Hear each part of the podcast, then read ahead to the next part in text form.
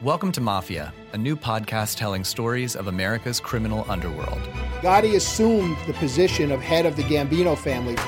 And using the name Donnie Brasco, I was able to infiltrate the uh, Bonanno uh, crime family in New York City. Bugsy Siegel is an American mob legend. One man changed the whole texture and landscape of crime in America. Listen to Mafia every Wednesday on Apple Podcasts or wherever you get your favorite shows. Five, four, three, two, one. Cue music. This is Movies First with Alex First and Chris Coleman. A greatly awarded film, another entrant in the Jewish International Film Festival. This won the best film at the Israeli Academy Awards earlier this year. It also casually picked up Best Director, Best Supporting Actress, Best Art Direction, and many other awards. Alex First, you've been a lucky man of late seeing a lot of good movies. Tell us about Sandstorm. Absolutely. PG rated in Australia, 88 minutes. And as you say, part of the Jewish International Film Festival, and I would be surprised if this does not get a cinematic release. It's just a question of when. So if you don't catch it at the festival, which you should, then you can see it in the not too distant future.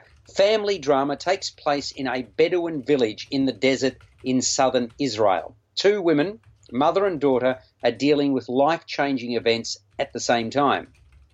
Jalila is a 42 year old with four children.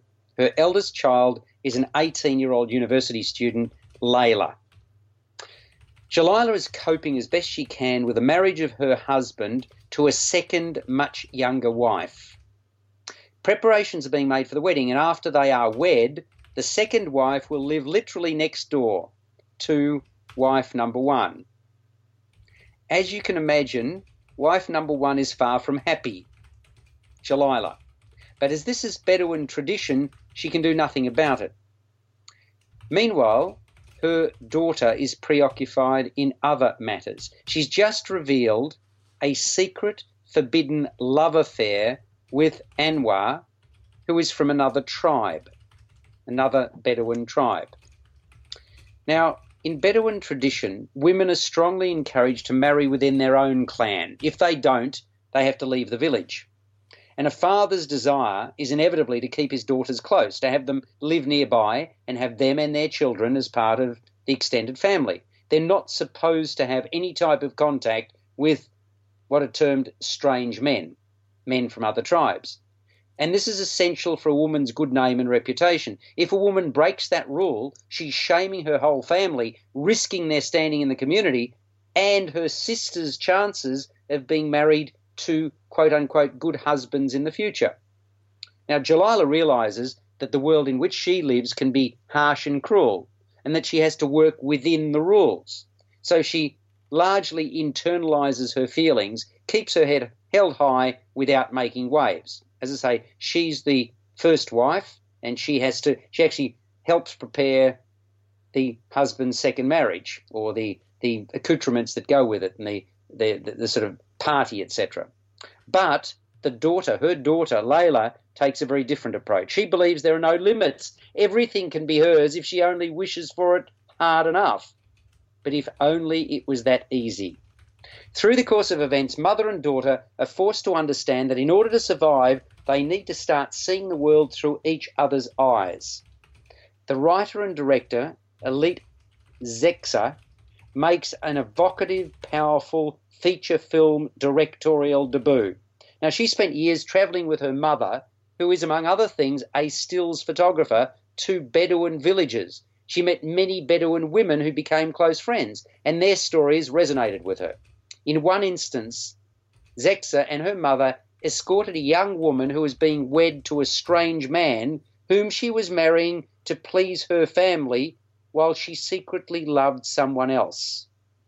Minutes before she met him for the first time, she turned to Zexer and said, quote, This will never happen to my daughter. Zexer looked at her. That was the moment she knew she had to make this movie, Sandstorm.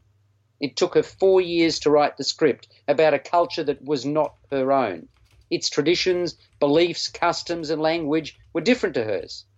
And while the screenplay is fictional, it's based upon real stories real circumstances. She wrote it while feeling an obligation to make it as truthful as possible. The women in her film live in a world which is bound by very, very harsh rules, and they're struggling and trying to find out each in her own way just how much they can push these limits without breaking the system. In Sandstorm, not everything's spelled out. The message, though, remains clear. We, the audience, are left to interpret events. There's no backstory. We're just in the middle of the action as the husband's first wife is preparing for his marriage to another woman. Both wife number one and number one daughter are strong women. But as strong as they are, the system's working against them. Seen through our Western eyes, our frustrations are carried with us as events unfold. And as much as we'd like things to work out differently, they don't and can't because there are century old traditions at play. That, of course, is the whole point of the movie to shine a light on what seem like archaic practices. Sandstorm got this authenticity about it, look and feel that is real. Accommodation in the midst of the desert is far from palatial. palatial. Life seems hard with few mod cons. The performances of the two women and one of the younger daughters are noteworthy and compelling. The movie leaves a lasting legacy because of the script, but also because of the acting. Zex's patient approach and attention to detail are well rewarded. It is called Sandstorm, running time of 88 minutes, rated PG, part of the Jewish International Film Festival. Is this another one of those challenging movies where you'll look at it and think, hmm?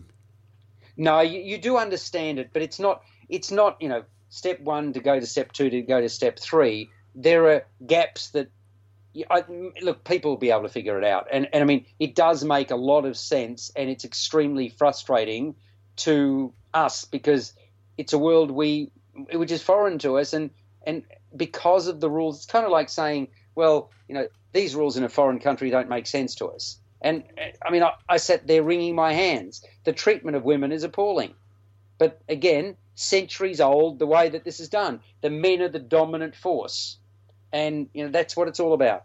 And there's so many foreign language movies like this that leave you frustrated and wringing your hands. But they are compelling to watch, and this is no exception. Sandstorm. Give us a score. Seven and a half to eight out of ten. You've been listening to Movies First with Alex First and Chris Coleman. Subscribe to the full podcast at Audioboo, Stitcher, and iTunes, or your favourite podcast distributor. This has been another quality podcast production from Bytes.com. Welcome to Mafia, a new podcast telling stories of America's criminal underworld. Gotti assumed the position of head of the Gambino family. And using the name Donnie Brasco, I was able to infiltrate the uh, Bonanno uh, crime family in New York City.